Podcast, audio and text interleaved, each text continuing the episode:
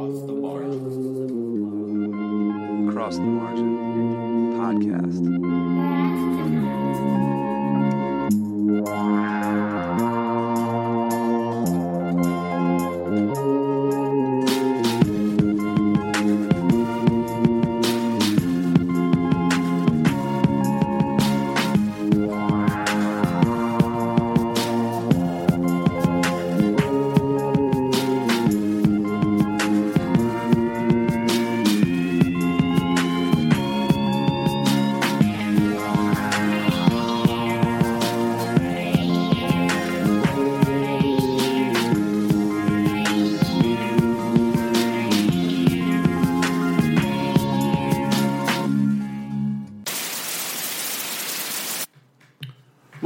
To Across the Margin, the podcast where we take you beyond the margin, behind the scenes of the online magazine, and deeper into the stories. I am Mike Shields, one of your hosts, uh, as today, um, to get, navigate another weighty podcast or di- trying to dive into some big issues these days, I have with me again in studio Brian Saxon. What's up, Brian? What's up, man? Uh, you ready? Ready Uh, for this? Yeah, yeah. What we wanted to do today is um, weigh in a little bit on um, you know Trump's proposed immigration ban and the um, worldwide uh, refugee crisis. And I know the ban was uh, voted down, but um, if you think by those so-called judges. by the so-called judges, Right. the Ninth Circuit Court, which is always fucking things up. Um, it's if, if you think this is going to slow their roll on this, that's crazy because I'm sure they, there's something more to come, and um, they, they they seem pretty intent on uh, on, on on closing the doors to refugees and, and, and all that. So right, but they are. I, they are meeting resistance, absolutely, and, and I think they're. I think Trump is probably kind of seeing government at work. yeah, A that, system of checks and balances, which that- was put into place so that we wouldn't have a di- dictator coming in and yeah. and uh, forming policy. I mean, I- however I- he wants. I think he thought he can come in here and just, just you know, do whatever he wants. And I am actually, I am surprised at at some level of the executive powers that he has. Like I, we were both talking about the. Uh, um, we both listened to Duncan Trussell and Abby, uh, Abby Martin. Abby's such a bad bitch. She's amazing. I think she's great. But uh, she was she was mad at Obama. Uh, Right. She's like, what? You know, seeing all these executive orders and seeing all the power of the executive branch of government. She's like, what the fuck was Obama doing? You know, Right. But it, I mean, that's Wait, yeah. To which I, to which I was saying earlier. that, Yeah. You know, I think he was trying to be the great, Uh, united. the great uniter. He was trying to reach across and, Mm-hmm. and trying to get something for everyone. Obviously, Trump isn't playing that game. Nope. Uh, as fascist dictators tend to not. To. Yeah. Uh, I don't think Bannon's playing that game. No, I think uh, this is. Yeah, you're seeing you're seeing white nationalism absolutely. and and like the highest forms of government. Yeah, overt overt white nationalism is pretty intense. So I wanted to just kind of state my own personal stance um, against you know the, this this this order, which which attempted to bar people from seven predominantly uh, Muslim countries from entering the United States, and it banned refugees for um, you know in full for 120 days and. Syrian refugees indefinitely, and you know my stance is fuck that noise. Really, I mean this is it's not okay. Right, and it, it- no, It's evil. It's evil. I'll Yeah. go ahead and say that. Yeah, it's it's fucked up, and uh, it's also extremely hypocritical Mm-hmm. because uh, we, is is Saudi Arabia on on that Yeah. list? Uh, they're not. No, it's Um, uh, and- and, they have they have um, in total 19 terrorists that have uh, killed 2,369 people from Saudi Arabia. Right. and I mean that's just During the that tip of the iceberg of Saudi Arabia's ills. But we Money. get we get oil Yeah. from them. So And I think, well, what you're saying is the threat. The, I mean, these seven countries. I mean, the fact of the matter is that no person. Um, it, I mean, the threat is very marginal numbers wise from those seven countries, and the, it, it, and what is also known is that no person accepted into the United States as a refugee, Syrian or otherwise, has been implicated in a major terrorist act since the Refugee Act of 1980 was set up to systematically, you know, accept reg, reg, refugees into the United States. Right. None. Right. So, I mean, this idea of painting refugees as a threat i- i- in order to achieve their goals is bullshit. Right. I think they know that.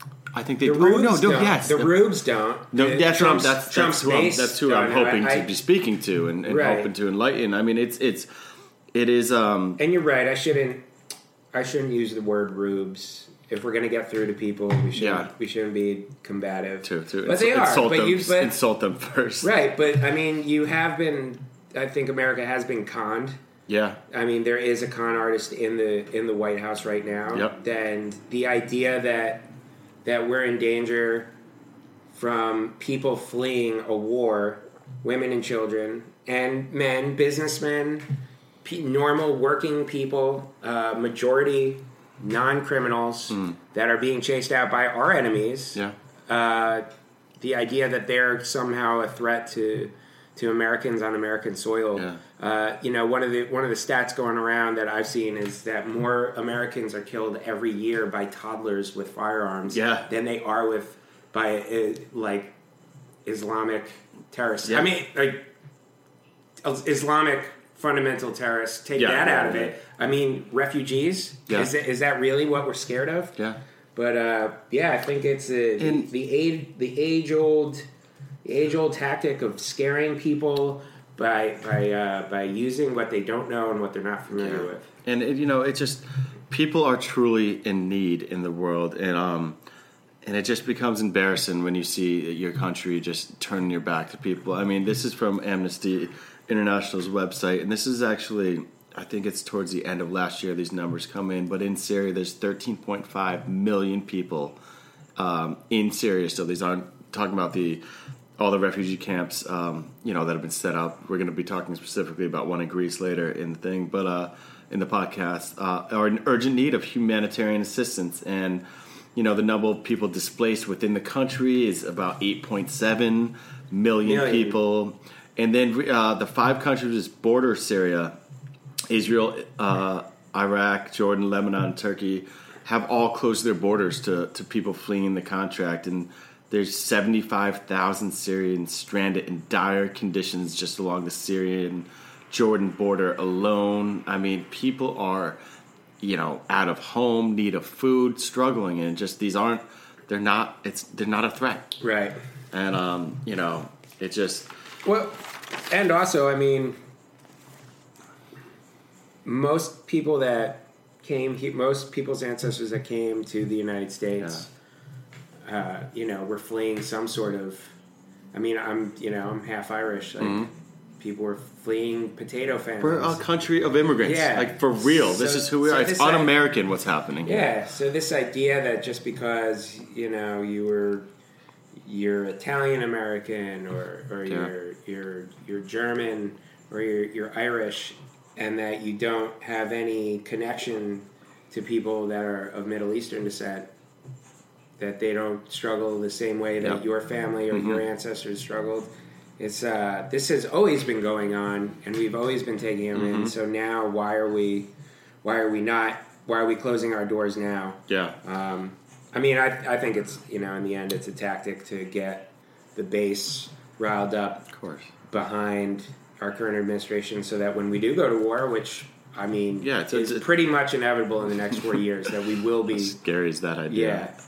The Um, idea that the idea that Trump is going to go like let's let's say he makes it four years without being impeached or without having some sort of sort of coup on the on the Republican side where Mm-hmm. they throw him out. There's no way he's making it four years without Without a war. Without a No, war. I, I could not agree more. the- Absolutely. I'd, I'd, be surprised a year. I think they're itching.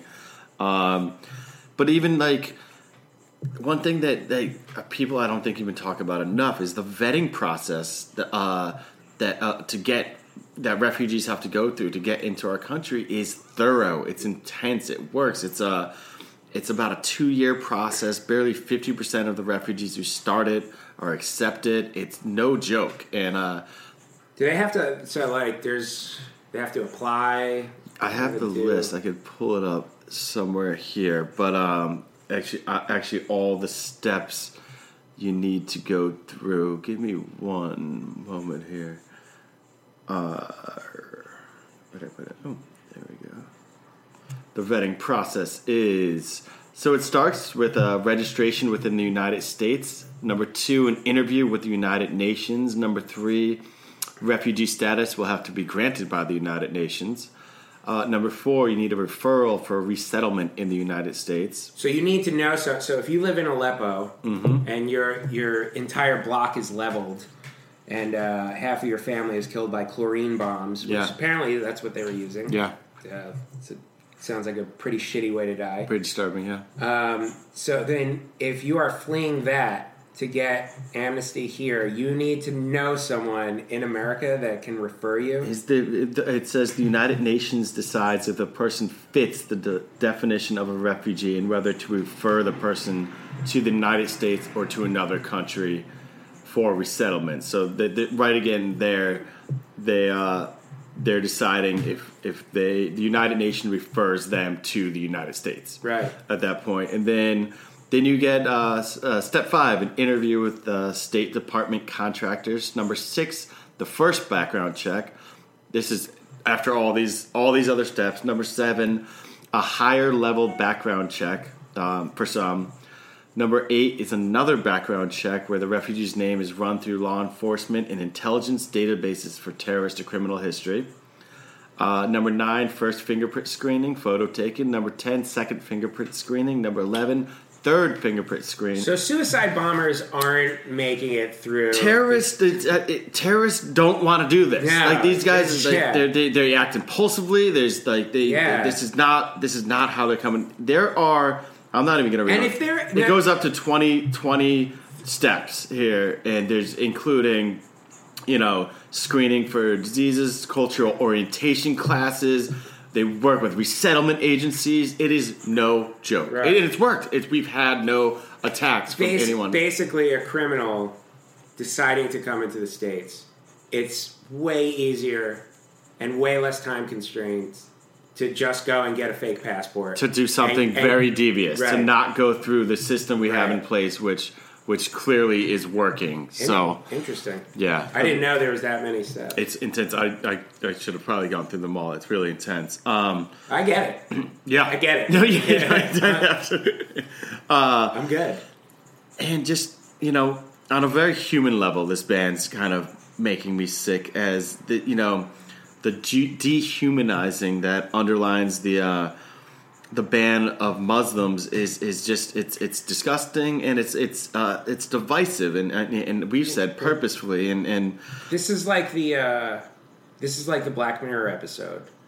Uh, Which one? With the roaches. yes where it's uh, it's the military operation and the all the army, all the soldiers see the Ah, yes. see the the uh, the the people that they're that they're exterminating as roaches. They Totally. see them as they're like almost like zombies, and we don't find out until later in the episode that they were actually Spoiler people alert, who were who were who needed help right, they were and actually that they, it was technology that was like distorting their Yep. their vision. It was giving from the to, from the military high enough. Right. Given to yes. when you uh, when you dehumanize obviously that's not what's going on here that's science fiction but this it's the same concept that when you it's much easier to get people to rally around a war cry when they don't see the enemy as Yeah. human beings Yeah. so if you dehumanize Absolutely. these people as you, if you label and, women and and make them you know create it so that they are less human than you are more human than them. Right. You are you know and.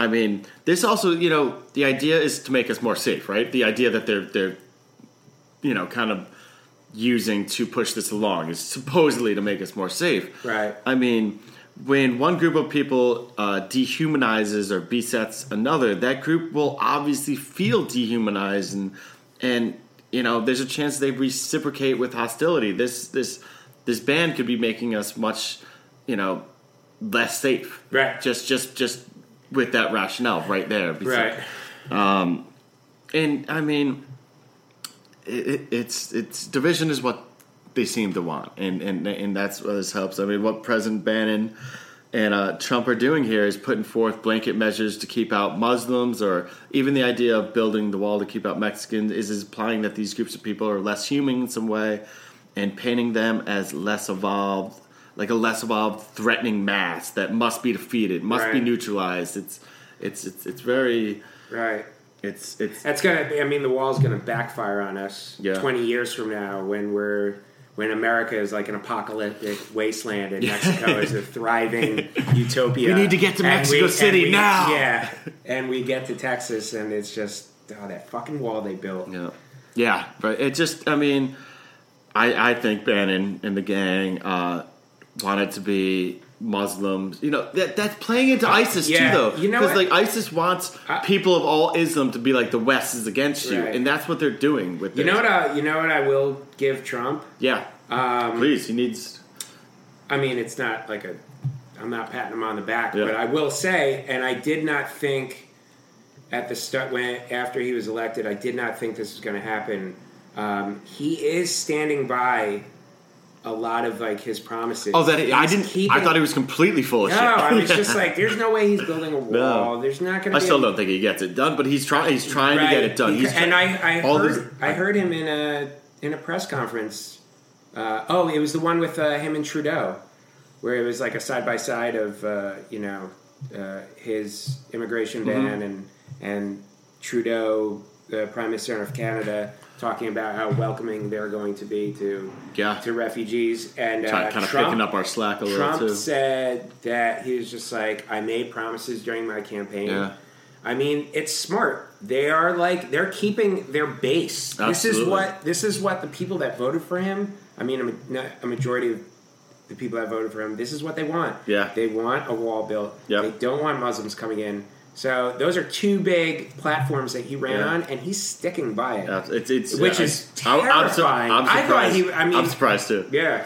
So I'll, Hey, uh, every uh, fascist dictator ever has uh, has has has pandered and bolstered up their base to make them worship them.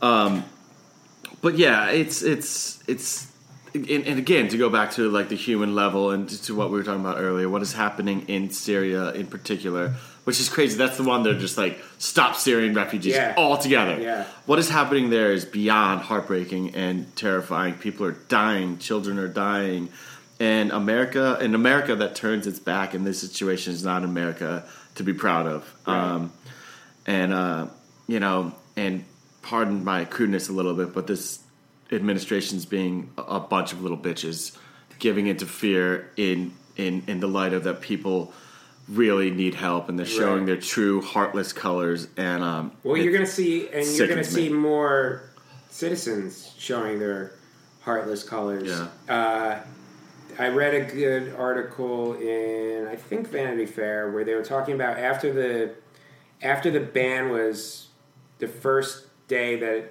it was enforced. Mm-hmm. Um, the the article was about how nobody thinks so. Like all those people that worked for TSA and worked for forced- worked for immigration. Mhm. I mean, these are normal people. They wake Yeah. up, they kiss their wife goodbye, they, they Drop their kid at school. drop their kid at school, and then they go, and then you know you hear these stories about like some five year old was kept like locked away. yeah they, they're putting uh, handcuffs on a, on a five year old. yeah Some some woman was like locked in a room for too, yeah. twenty hours. Like these are this like Trump and Bannon didn't do that. Like yeah these were just there was a person who was doing their job at that point Right. it was their job to do it which you totally see. You totally see the parallels between that and something like Nazi Germany, Yeah.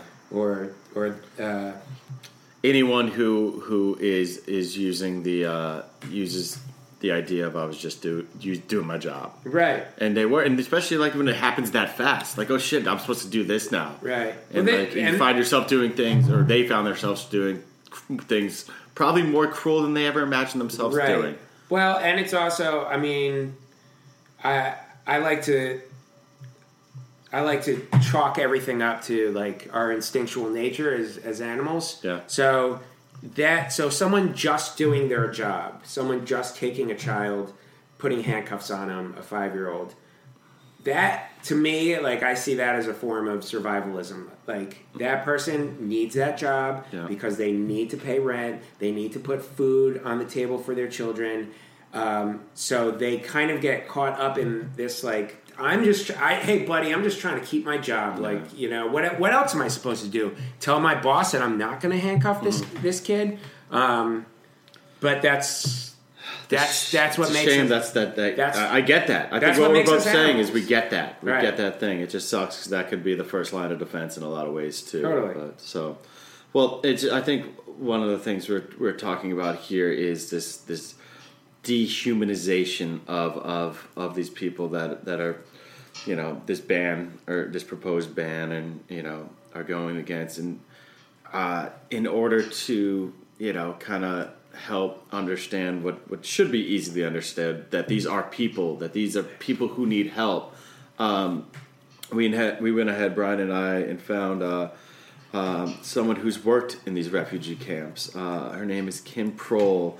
Um, she you know she was just a New Yorker um, who you know had a had a regular day job and, and just uh, as we talk about in this interview here, she got inspired to kind of give back, as, as a lot of us do. We reach a point in our lives where we're like, fuck, you know, what am I doing? Um, and, and she ended up, you know, doing a couple, couple uh, overseas uh, volunteer gigs. Um, and then that led her to actually working in refugee, Syrian refugee camps in, uh, in Greece. And, um, and, she worked with a Norwegian NGO. Um, what is it, Brian? um, man I didn't have it drop in drop in e havet Yeah, which well- it means a, a, a drop in the ocean A Drop in the Ocean. That was the, the organization she works with. And um, I th- we just thought it would be great to talk to someone who has hands on experience with seeing these camps, with working with these people, with, you know, who's really, you know, has a personal investment um, in the whole thing and can hopefully open our eyes uh, to to just what these people are going through and just how special some of these people are. So we're um, we're gonna talk to Kim right now in this interview. So uh, we hope you enjoy and hope you learn something from this. So here we go.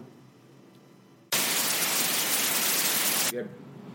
Um, welcome to the podcast, Kim. Um, it is a pleasure to have you and uh, have the opportunity to share your story and uh, one that is revealing in multiple ways, being kind of a, a story of personal tr- uh, transformation and also um, something that can give us uh, enhance our understanding about some things going on in the world today. So thank you. Thank you. Thanks for having me. Uh, and um, one of the main reasons I, I was really excited to talk to you today is uh, I'm totally appalled by the narrative that's kind of abounding um, that kind of paints refugees as a threat rather than you know people in need. And uh, this is just it's just it's it's sickening that it's come to this. And and so I feel that you can help us you know see these people as they really are as humans and, and instead of you know what the the rhetoric out there speaks on. So I think uh, we should start, you know, how you first got involved with volunteering in general. And so I know that in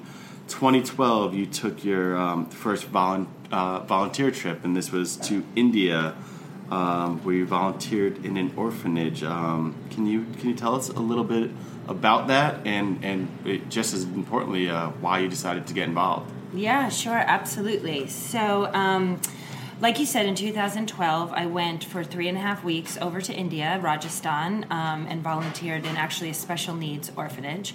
Um, and part of the program was also living with the host family as well. So, really submersing yourself in, in all things India and the culture. Um, I had always been fascinated with India from afar, um, and um, Shantaram is my favorite favorite book. It's, uh, have you- have have you read? I've not. read? No, you have, Brian. I, I, I have it's a I, I good- look at Brian because I know he's it's a read good it. it's a good book. Yeah, Yeah. my my uh, my girlfriend turned me on to it. Yeah. um, and I actually read it before I went to India as well. It's kind of one of the, that like the first sentence of that book kind of like punches you in the face. You're like, oh, all right, I'm I'm into this. yeah, But, uh, yeah. I yeah, mean, I can say I closed the book and book booked my trip. Yeah, Oh, really? it- It's just like that. That It was that, it was that wow. Uh, uh, yeah. Incredible. Um, So, so that said, um, I, I closed the book and booked my trip. But I just, you know, I'm, I'm a New Yorker. I was um, being swallowed by New York. Yeah. Um, I, I can fully admit I was I was unaware. Um, I was kind of just grossed out in a way of, of, of with myself. Mo- so concerned with the most um, Materialistic irrelevant, and- uh, yeah. materialistic things, um, and knew that I needed to be more aware. Knew Yeah. that I needed perspective. Um, knew that I needed to to recalibrate, and I needed to just cleanse a lot. A lot. great you of, got to of that point of understanding the kind of the, the how New York was affecting you in the, that you know Yeah. way. So I, and I, uh, yes, I mean I'm so glad that that because some people don't don't get those. Yeah, they just you get swallowed by it, let Exactly. it overcome them, and never. Yeah, Exactly. So um, that said, fascinated with India from afar, Mm-hmm. closed the book Shantaram and um, booked my trip to India. And to say, I, I, I will say, working with the refugees was life changing. Mm-hmm. Um, but um, this was definitely life altering for me, Yeah. and, and and did provide me with all the things I was I was seeking, um, as Well, well, we- well- as oh, on, sorry, please. No, sorry, please. as well as meeting the most amazing humans Yeah. little these these little kids the host family that i that i lived with that i still talk to all the time what were you doing with the children at the orphanage? What um, what, yeah. what capacity were you? Well it, it, it's funny. You go with your first world like where's the you know where's the guidebook? Where's the manual? I mean i actually asked that to like the principal and she's like we don't have that here. You know like you like just a, a manual for Uh, this. for me. Oh yeah Or- what should or i what- do? Yeah, what's my itinerary? what's my day? itinerary? What do i Where- read up on? Where where's the croissants and tea uh, in the morning? yeah. Did uh did India fuck you up? Like because it's I mean it's it's aggressive. It's an aggressive place. Oh, I landed and I wanted to turn around. Oh, it was- it was that It- intimidating, it's yeah. Mm-hmm. an attack on your- every one of your senses. You know, I mean, there's rickshaws coming at you. There's dogs. There's extreme poverty. There's cows that are emaciated, eating the garbage. It, it- the, the smells are different. Everything. And I, I called my mother and I was like, I'm, I'm coming. Yeah. I'm coming. I'm coming home. Yeah. She said, you know, you're jet lagged. It's again an attack on your senses.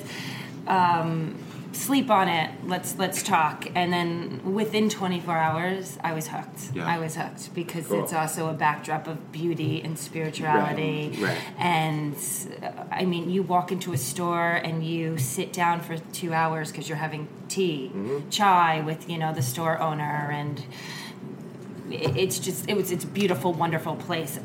Plus, you put these wonderful children in the mix that Mm-hmm. I got to work with, and then this family that I got to live with, who Yeah. are just the most amazing, amazing people, and took me in, and uh, they're my family as well. Yeah. So Amazing. You still in touch? all the time. I mean, the power of we, we all curse social media, but it's also so, Yeah. it's how you stay Yeah, connected. Absolutely, it's, it's great. does. It's, it, it creates a web of, of outreach to people who were in your life. Exactly. Because no one wants to write letters No. and send letters because that's that's what it would have taken. Yeah. Calligra- writing calligraphy and like sending it off and doing a a uh, what are the things? The, the, the, the wax. The wax. thing, Yeah, Yeah. totally, totally. Now it's way easier just to go on your feed and and even what- just put a comment on a picture. That's that is Absolutely, yeah. staying in touch, but yeah. it's Yeah. it's how you stay connected. Keeps you in the world. know keeps what's, you know what's going on know with them. what's going sure. on. So, India um, really triggered Mm-hmm. this this love for volunteering. Yeah, and you come home. You came home from that, and you you, you know you you're obviously motivated for more. Absolutely. Yeah. You, you come home too with your head held a little higher because, you know, I'm like, I'm not that New Yorker. As Yeah. much as I love New York and I, you know, and I, I don't, I, and I have a wonderful community of family Mm-hmm. and friends and, and everything, but you, proud that you've seen the world, Yeah, it's, that you it's, opened empower, your it's eyes. empowering to, to learn more about the world and understand that you have a different perspective in certain ways. And so, your next trip, you went to Ethiopia the next year, The right? following year. Yeah. Yep. Um, Same thing though, or you're working in an orphanage, right? volunteer in an orphanage, lived with a host um, Ethiopian family, Mm-hmm. which was just like corrugated tin, you know, little house, but it was wonderful. Yeah. Um, same thing, orphanage work, Mm-hmm. and um, same experience.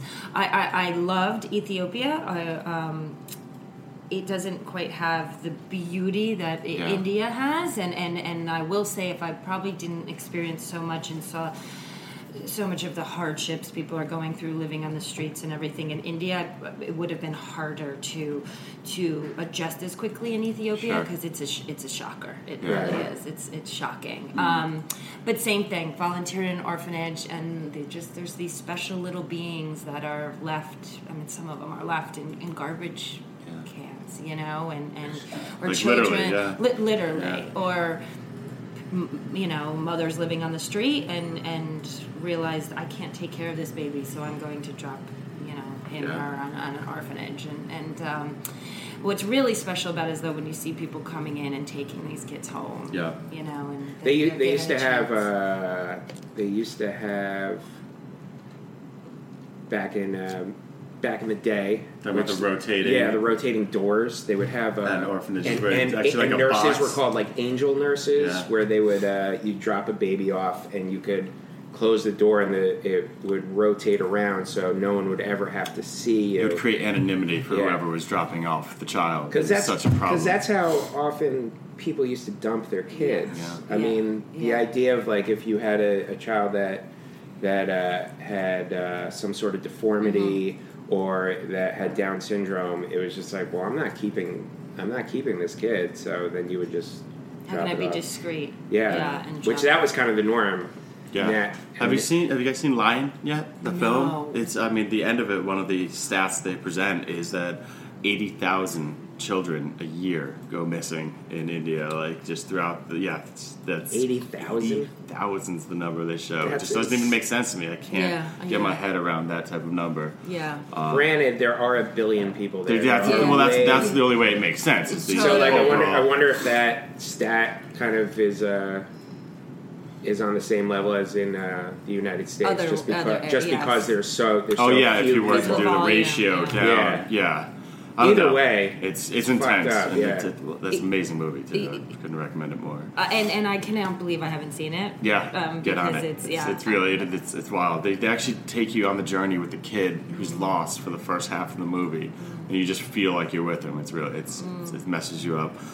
In e- Ethiopia, um, this is where, and I know this from you know our correspondence that uh, you learn more about the crisis in Syria, and um, I think you spoke of a particular interview you heard with a man in Syria who was, I guess, imprisoned in his own home, and, and there was bombs blowing up all around him, and uh, I think it was on NPR, was it? And and so, right there, you you kind of felt the calling. Am I right to say that? Yeah, absolutely, absolutely. Um, so once I did my first volunteer trip to India, I just uh, made a commitment that I, I want to continue this once a year, use my vacation time, and and, and, and go and help. Um, in, in different capacities. And yeah, we were hearing about the Syrian civil war a, l- a little bit, but we're so removed here. Yeah. Um, it's only been relevant and in the news maybe the past month, but you know, this has been going on since 2011. Um, and so I, I was hearing about it here and there, and, and just something triggered that yes, this is probably what I want to do do next. I mean, could not go to Syria, but you know all these people are fleeing, Yep. so there is a need somewhere. And then, as you said, there was an NPR um, segment on one morning. I mean, I remember it vividly. I was like putting my makeup on, and um, the gentleman could not disclose his name and location. I, I think he was in Aleppo, but for obvious reasons, could not Understandably, yeah. um, under you know Assad regime talk in detail um, and, and give details about him, but he was I mean he was like a student, you know, and his house had been bombed. There was just missiles and things going off in the background. He got quite emotional talking about it, and um, I got very emotional hearing it. And, and I sat on my couch and I cried, which I, I do a lot Yeah, of after working with the Surprised more people don't. If you pay attention, it's, it's that disturbing what's yeah, happening over there. abs- yeah. absolutely. And he was just so sad and horrified and you know i mean his country and his the people he loved were just being dis- destroyed in- Yeah. in front of him so that said it, it that was when it solidified i need to help with with Yeah. the refugees So you Um, started reaching out to different organizations to get involved. How did that go? Um, it's interesting. The, the NGO world and the volunteer world um, is. Is, is, is, is great. Obviously, Yeah. they're provide, providing um, needs to um, in many areas the government is not, you know, but it, it, it depends. Some organizations they want you a long period of time. Some some want a humanitarian background, you know, Yeah. degrees in certain fields. Yeah, I don't yeah, have because in that. your situation, I mean, you have a full time job to support your life, Yes. and so you're actually using your vacation time to go over there. Yeah. So they might n- not want someone who works seven, you know, just I'll be there for seven to ten days. That doesn't fulfill Yeah, their It's needs. I, very- I, it's I've done hard. I've done volunteer work before, and uh, yeah, they so. I, so I was in Haiti after the earthquake. Oh, sorry, I was in Haiti after the earthquake, and uh, you get there, and like once you, if you're only there for a week, which is you know all I could do at the time, you, they're just like you're doing basic rubble remo- removal. You know, you're you're sledgehammering concrete, like just basic grunt work. But so they're not going to get anyone that can do like that. They can invest in training to do like you know detonation or, mm. or like kind of wa- water purif- building water purification systems. So they really want people to like like this is your, your and you meet when you're volunteering. You meet people that are do that for a Yeah. living. Like Yeah. they live that shit, Yeah. and it's kind of weird because you see, you know, in Full Metal Jacket when they talk about Marines that have been in the shit too long, they have like that The the thousand yard stare. Yeah. Like people that like I would meet volunteers that like they they like we've been in Haiti for eight months, like during a cholera epidemic in like a post uh, a post ravaged uh, earthquake ravaged city. Um, and uh, you just see like they have that, that dead look in your eyes. I don't know if like you experienced any of that while you were over there. Something similar, but with the so the coordinators are volunteers as well. Okay. they go for long periods of mm-hmm. time, and I don't know the exact rule, but something about I think every month they make sure the coordinators leave for two Right. weeks because eh, same thing. I mean, you're just it's intense. you know, it's extremely intense, and What was the you, they need to remove them, themselves for a little, Oh, yeah, and then and then go get, yes, get that ground back in it. But yes, bit. they they all they have that. Right. Yeah, it's just you know it's. I mean, that's. Yeah. But Makes so sense yeah. to me. Yeah. So, So- the organization that Yes. you actually got in touch with to that that suited your needs to be able to help was So it's um, Drop in E Habit. Um, it's a Norwegian-based organization. Mm-hmm. okay. Wow. Um, so, you did enough research to come upon I, I I did a ton of research. Yeah. I joined Facebook chats. I just um, reached out to so many people who uh, who could somehow connect me to an organization that would take a short term Mm-hmm. volunteer. Um, you know, when I first went uh, to volunteer, it was when the boats were arriving. So my at first, what I wanted to do was just be on the the, the beaches, Yeah. and you're just on lookout, and you are the first the boats are arriving across from because you, you went to from Greece. Turkey, yeah. You went to- Wow. she- the Greece is where you So- ended up. So they're literally washing ashore Wow. So- from Turkey because the island. I've been to a few places, and we'll talk uh, more on that. But the island that I went to my first time, Chios, you can see Turkey in the distance. Mm-hmm. Oh, wow. You're just staring at. it. So, so I'm just I'm just looking at a map just so our listeners have an idea of where you're talking. So Syria. So assuming most of them are coming from Aleppo, the Aleppo area. I mean, all over Syria, and and and with that said, you have a, it's, it's mostly Syrians, but you have Iraqis, you have Algerians, you have Afghanis, you have some Moroccan as, as well, but the majority being Syrian Yeah. refugees. Now, is there? I'm like I'm seeing. Now, are they most so for Greece? So they're traveling across Turkey. So they're that's walking. a long. That is a long trip. I mean, they're walking with children through or, or various ways of transport with the smugglers from that. Syria over to Turkey Mm-hmm. through Turkey, and you're talking about sometimes a five six day expedition, and Yeah. then a boat that is not equipped to handle the uh, volume of people Right. they put in there. Sometimes the life vests aren't even don't even inflate, wh- what uh, and then to come over to to Greece. what island were you on, or what? Where were you in Greece specifically? Sure. So my first time I was on the island of Chios. Um, and again, you can just see Turkey in the distance. Second time I was in Chios again, and then a camp in Athens. Is so is Chios technically in Cyprus?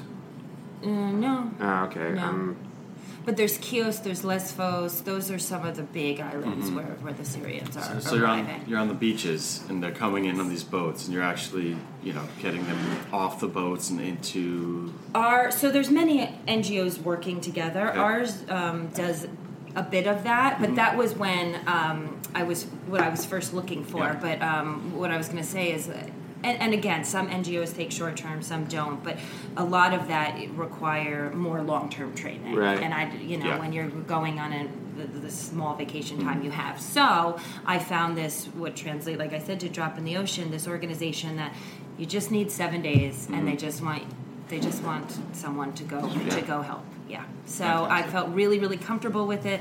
Um, talked to former volunteers. You know, you you got to do your due diligence Yeah, for course. sure. Mm. Um, and yeah, felt very comfortable with the decision to work with them. Yeah. And so the second time you went back, it was a different situation. Yes.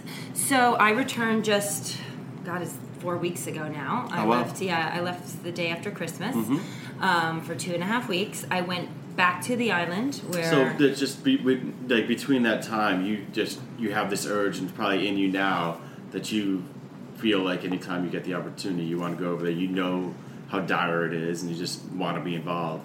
I'm already planning to go back in yeah. July. I mean, if every six months um, I'm planning on asking for unpaid time off, Yeah. I mean, it, it changed my life. Yeah. And these people have made um, such an impact on me. They, I love them. Yep. We're dear friends all day long. That's who I'm messaging. And um, and then there's more all the time, you know. And they need help in many ways, but it's just they need faces to um, that they know are not turning their backs on them like uh, the rest of the world is. And they're just humans, just like us. And they have wonderful stories, and they had careers, and they were students, and they're they're they're amazing. And something about the, the Syrians, I mean, just in general, but the Syrian people are so lovely and giving and hosp- hospitable and, and Amazing. thankful for what we're, that I'm helping them. And please don't thank me, Well, like, yeah. you know? Well, that's the thing with most Middle Eastern cultures is that they are their their hospitality Mm. is. I mean, in that area of the, the world, like they're known for every Middle Eastern country I've gone to, the hospitality is like far and away deeper and, and greater than other countries I've been to. For some reason, that gets lost. In translation, back to here. Back to here. Yeah. this idea that you know they're our enemy. I'm just Yeah. like maybe you should like go and spend some time You with actually meet them. yeah with some of them. And uh, we were saying before we started recording how uh, some of your friends are are uh, completely blown away by the fact that uh, this there's this uh, this idea that Americans think that they're ISIS when actually they're the ones that are fleeing from ISIS. Yes. So it'd be like saying that every Christian is uh, is a member of the KKK, uh, where it's Yes. um, who is the one who's the one that just got uh, what's his name Flynn Yeah. General Flynn uh, yeah Flynn um, that He described he described all um, everyone of the Islam faith as a cancer. So that's like 1.7 billion people as a cancer. So Right. that Yeah. guy, you know, but he's out now. so- yeah, he's Yeah, yeah. Don't let the door hit you on the ass type thing. What is um what is the policy of Greece for uh, refugees? I mean, is is it an open door? How are, how are they handling it? So Greece is accepting refugees. Um, I'm not sure. I mean, it's it's fantastic Yeah, that some, some, someone sure. is. Yeah. You know. Um, I know a lot of the borders of Syria have, have closed their, their, their borders to refugees at this point, which Yes. is fucking terrifying. yes. Yeah. So, so Like who? su- pseudo. Oh, Oh, sorry. Oh, I mean, I think Le- Lebanon a border. I, mean, I don't know what Turkey's doing. I know a lot of policies have changed. Where I think there's like uh, five bordering countries, but it's it's it's come to a halt almost. It's pretty and, scary. and there's and those camps like in Lebanon and Jordan. Mm-hmm. I mean, you're talking like 50, 60,000 people. Oh. I mean, they're they're huge, huge, huge camps. That's crazy. So, can you tell us a little bit about the camp you were working at and just yeah. what, what was going on in there? Because I, I know there's multiple different types of camps. There's ones that's kind of like your first, yes. your, your I don't first response almost. Exactly, Yeah, and then exactly. there's more kind of stable living type situations where they're trying to figure it out. So, Exactly. Anything you can enlighten us there. So the camping Chios is called Suda, which Mm-hmm. actually translates to, translates to black in Arabic. Oh, wow.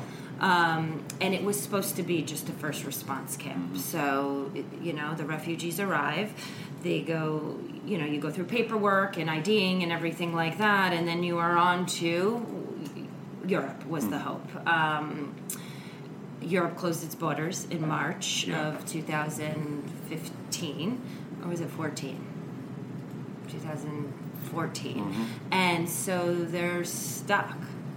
And so that what should have been just an immediate response camp for basic needs, Yeah.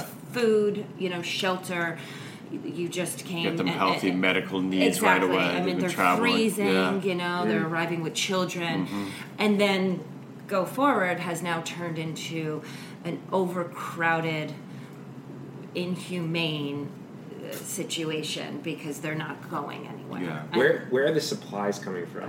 Where's the water coming from? The food. Yeah, so UNHCR is, is involved as far as the um, the shelter, the the because there's there's different camps. There's there's camps that the government is funding and helping, and the, the NGOs are not involved in them. And then there's camps where it's pretty much, you know, the NGOs are filling a, a lot of the needs, um, the basic needs. So the, so the food is actually coming from organizations that are renting kitchens in um, in Greece and preparing the food, and then my organization is actually distributing the food.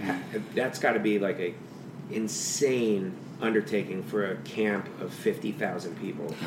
Suda is not fifty thousand Right, people, right, but, but, uh, for the yeah. bigger camps, I, I don't I do Can't not even know. how you that know? works, yeah. And to be totally honest, it's all very confusing. Who's working with what and who's Oh, helping really? and everything yeah. like that. Yeah, I mean, There's, there's, a bit of lot. there's a bit of chaos in there, I'm sure. It's it's chaos. Uh, yeah, it's absolute absolute- yeah. chaos, But and it's just how it's war. you just Yeah, I mean, it's- this it's- is it's you the are back end of a war, absolutely. Exactly. Yeah. Is I actually met up with someone who just returned from volunteering last night for drinks, and that's what we were saying. Like, you just kind of go with the chaos because it's not going to be organized, Yeah. and you can't overthink it. You just need to get these people Right. what they what they Absolutely. need. You know, for sure. Um, so some of the kitchens, and, and I got to say, at least in in, in Suda. The food really is made with love. Now the refugees don't really like it; it's not to their taste and everything Mm-hmm. Yeah. like that. But it's it's really is made made and prepared with with love, and and then we distribute it. And but but it's not just like airplane plastic food.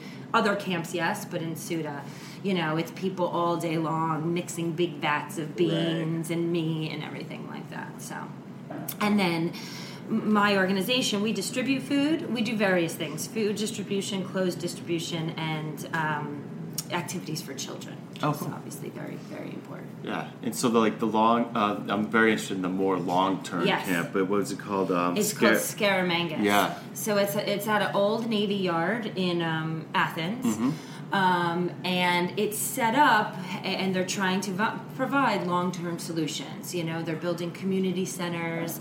They've now in in in Chios they're in tents. Now they're in containers. I mean, listen, it's not much better. It's two families sharing a small little what they call shelter. Oh wow! Um, what are the containers made of? Is this like like the shipping containers you see on? Kind of, but smaller. Mm. Okay. But smaller. Okay. Yeah. Um, Wow. there's 3,500 people in that camp. Yep. So it's a bigger camp. Um, and these, and once they kind of leave the immediate camp, they're they are going to another camp, Yeah. and and then so they're setting up, trying to find solutions for people that that's where they're living right Mm-hmm. now. So you know, setting up schools and and community centers and mom and baby rooms and activities, and so because they could be there years, you Yeah. don't, you don't know. Um, I saw for the first time in almost a year working the refugees, someone finally be able to leave the other day to Switzerland. Oh wow. Highly educated, fluent um, in English. He actually had set up a falafel shop in the camp with a whole delivery system and everything, um, and just got asylum in Switzerland. But it's the first person that I've That's- encountered. Wow. Yeah. Yeah. I mean, well, uh, I'm interested to see what Canada's role Mm. is going to play in this because Trudeau is Yeah. Seems to I mean, want an increased role, right? Yeah, Yes. absolutely. Yeah, yeah. Because I mean, I think some, like someone needs to Step up, yes. and definitely the Trump administration is not doing it. So, Exactly. um, Many refugees have been told that Canada is, is an option. It's an option. Yeah. Yeah. You know, they Yeah. get a lot of information and a lot of lawyers there telling them different different stuff. But um, I could see a lot being able to go to Canada, which is fantastic. Let's, Yeah. let's elect Trudeau. what's the uh, get what, him Lo- here. Loving that man. what's the um, what's the process for someone? Okay, so they escape Aleppo, Mm-hmm. they escape uh, a war zone, they travel across Turkey, they have their children. They get they make it to Greece, they make it to a camp. Then what happens? They wait. They w- and They they, do they get processed by like the Greek? They get processed um, at there's another camp called Vial, and so they get processed there, and then they I mean they literally just wait. Is they it- is wait it- to I mean they have lawyers and everything like that, but um, when when you uh, you know Europe has closed its borders, there's not much that they can do right now, Right. and it's now Greece. Is responsibility to figure out what they're doing with these mass amounts of people, and let's be honest. I mean, I don't think every uh, there's many sides of how the Greeks are handling it, um, but you know at least they're giving them a place. Um, but the Greek economy is terrible. Yeah, you know. I was wondering So- if there was backlash so- from the you know people of Greece There- who there you know are struggling in some ways too. Suda had fires from a right wing group that Okay. came from Athens Right. and sent set tents on fire in the middle of the night with children in it. You know, Right. Um, there's there's some that are irate and there's some that are so welcoming and wonderful and you know their camp is near restaurants. No one's going eating in Mm-hmm. those restaurants and they're still this we help our, our fellow humans. Right. You know, so you get different different sides. Sure. Of, One- of once again, the, think. the problem with nationalism, Yeah, the problem with patriotism Mm-hmm. is this idea that like, well, I I live here, you live here. Mm-hmm. Yeah. I have to fix what's here first, so I can't be worried about these problems going on on the other side of the planet when it's just a it's a myopic and short-sighted view of the of Just- the world. just Yeah. imaginary lines created that Right. make it so we can't help each other. Right, It's right, really, right. It's, it's oh, when people say to me, "Why, aren't- you know, why aren't we helping, you know, the people here and the homeless community here and all this Yeah. stuff?" Well, that, Yeah, by that rationale, that's- why are you helping a homeless person downtown when you live uptown? Yeah, yeah, you you're should right. only be helping homeless people. And, Totally. Yeah, it's yeah, just. it's uh, just- I just walk away. It- Yeah. There's so many conversations I can't even engage Right. Absolutely. anymore. I th- I 'cause think that's happening just- more and more Right. Totally. It's just I Mm-hmm. don't understand the other side, the side that you know these so many marginalized people are becoming more and more marginalized by the policies put into place, and it just I can't get my head around it. right. Um, so you must have had a lot of deeply personal experiences with some of these people in, the, in, in these camps, and just had the chance to really um, get to know some of these families, and, Yes. and, and so that had to touch you in a pretty deep way. I'm assuming. Yeah, uh, yeah. It, you can't even articulate. To be to totally honest, I mean it's heartbreaking, but it's so hopeful. It, it's happy. It's sad. It's it's it's a lot of things. But um, they do tell you when you get there, you will be on the receiving end of some really intense conversations. Um, don't ask for them, you Yeah. know, because you can't reciprocate anything when someone is telling you the things they are telling you. Um, but I do remember the first time I sat with some some um, younger uh, gentlemen, and they told me their stories Yeah. and showed me pictures, and you just sit and you just cry, cry with them. Yeah. Um, so yes, you get d- deeply, deeply close. Um, um, and there's this love that you just on both ways that it's just kind of hard to just describe. Yeah. Have you been Sure. able to keep in touch with some All the time. all the time? Really? yeah. All the time. So they they have access to Wi-Fi, you know, so Facebook great. Mm-hmm. Messenger, WhatsApp, everything, pictures. I'm learning Arabic. Oh, wow. Um, although many, you know, they all speak English, Yeah. and you find ways to communicate one way or the other. So, yes, they are.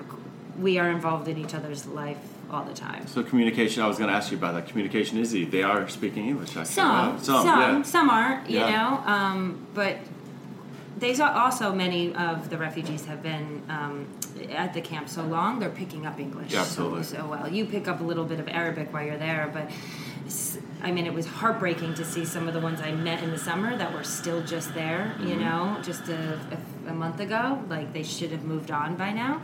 Um, but the amount of English they have learned in that small time, and Greek Yeah. as well. Yeah. So yeah, and, and you just find ways to communicate. I always ask Brian. Animals, animals. they're they're they're animals that just happen to be learning like multiple languages. Yeah, exactly. Yeah, exactly, exactly, Oh, these exactly. are, these are people But we just can't like let people else. like this No. into our country Yeah. That, that are like living in tents and learning learning multiple, multiple languages. languages, We- and that's- struggling and hungry. Highly educated. I Yeah. mean, you know, former businessmen that are thinking about, you know what business if I if I stay in Greece, How to I will- contribute in society. I will start a business. Yeah. Exactly, exactly. You know, I mean, my friend Abdo, Yeah. he employed sixteen hundred people in Syria. Right. Really? Yeah, Yeah. sixteen hundred people. What, what was his business? He had a denim manufacturing business Wow. and distributed to all around the Middle East. I think even a little bit in Europe. His business was destroyed. His Yeah. family was destroyed. Abdo and his wife Zarifa are a huge, huge part of my life. Uh-huh. I get teary eyed just talking about that. Yeah, of course. And uh, yeah, Yeah.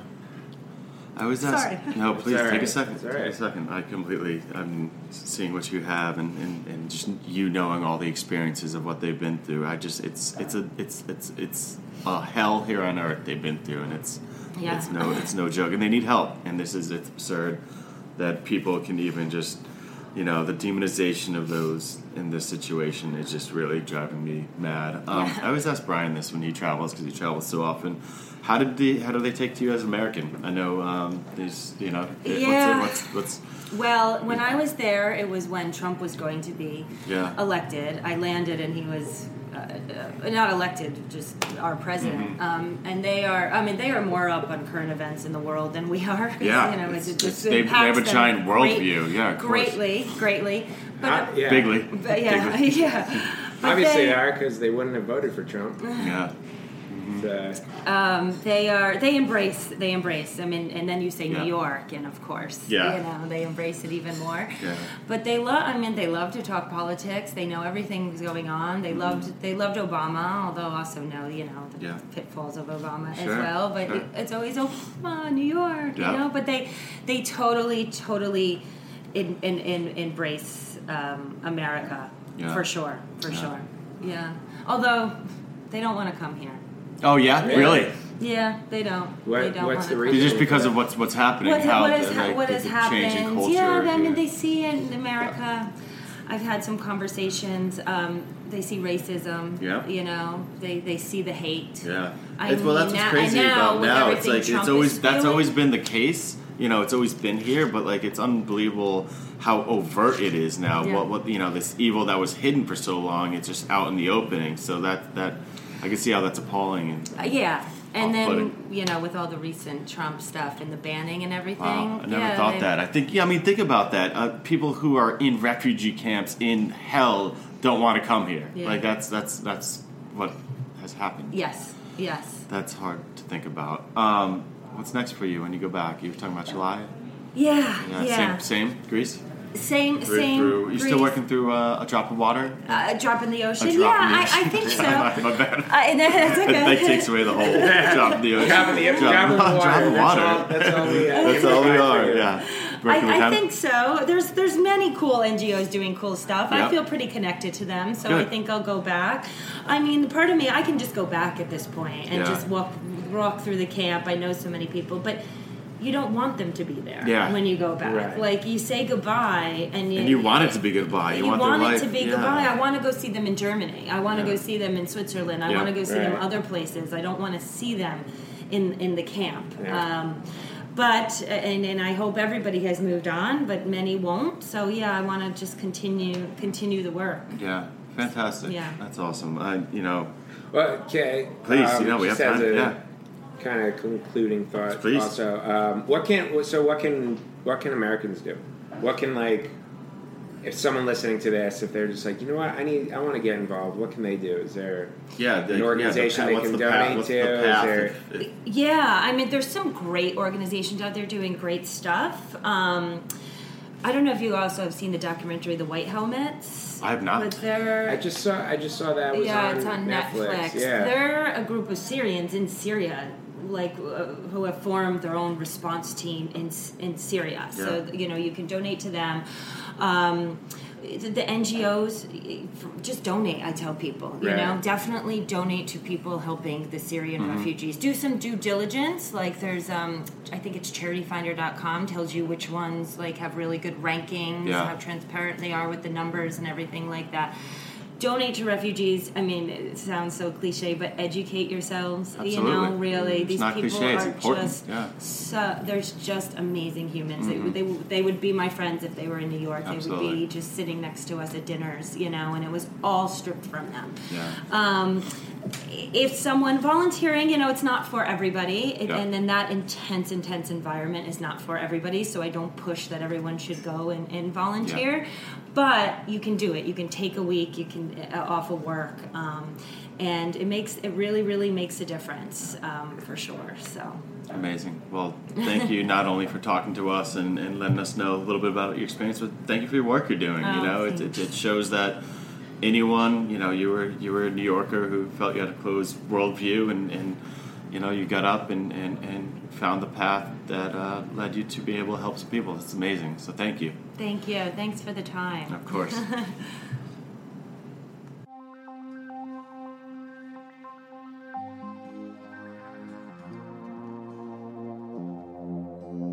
Across the margin. Across the margin.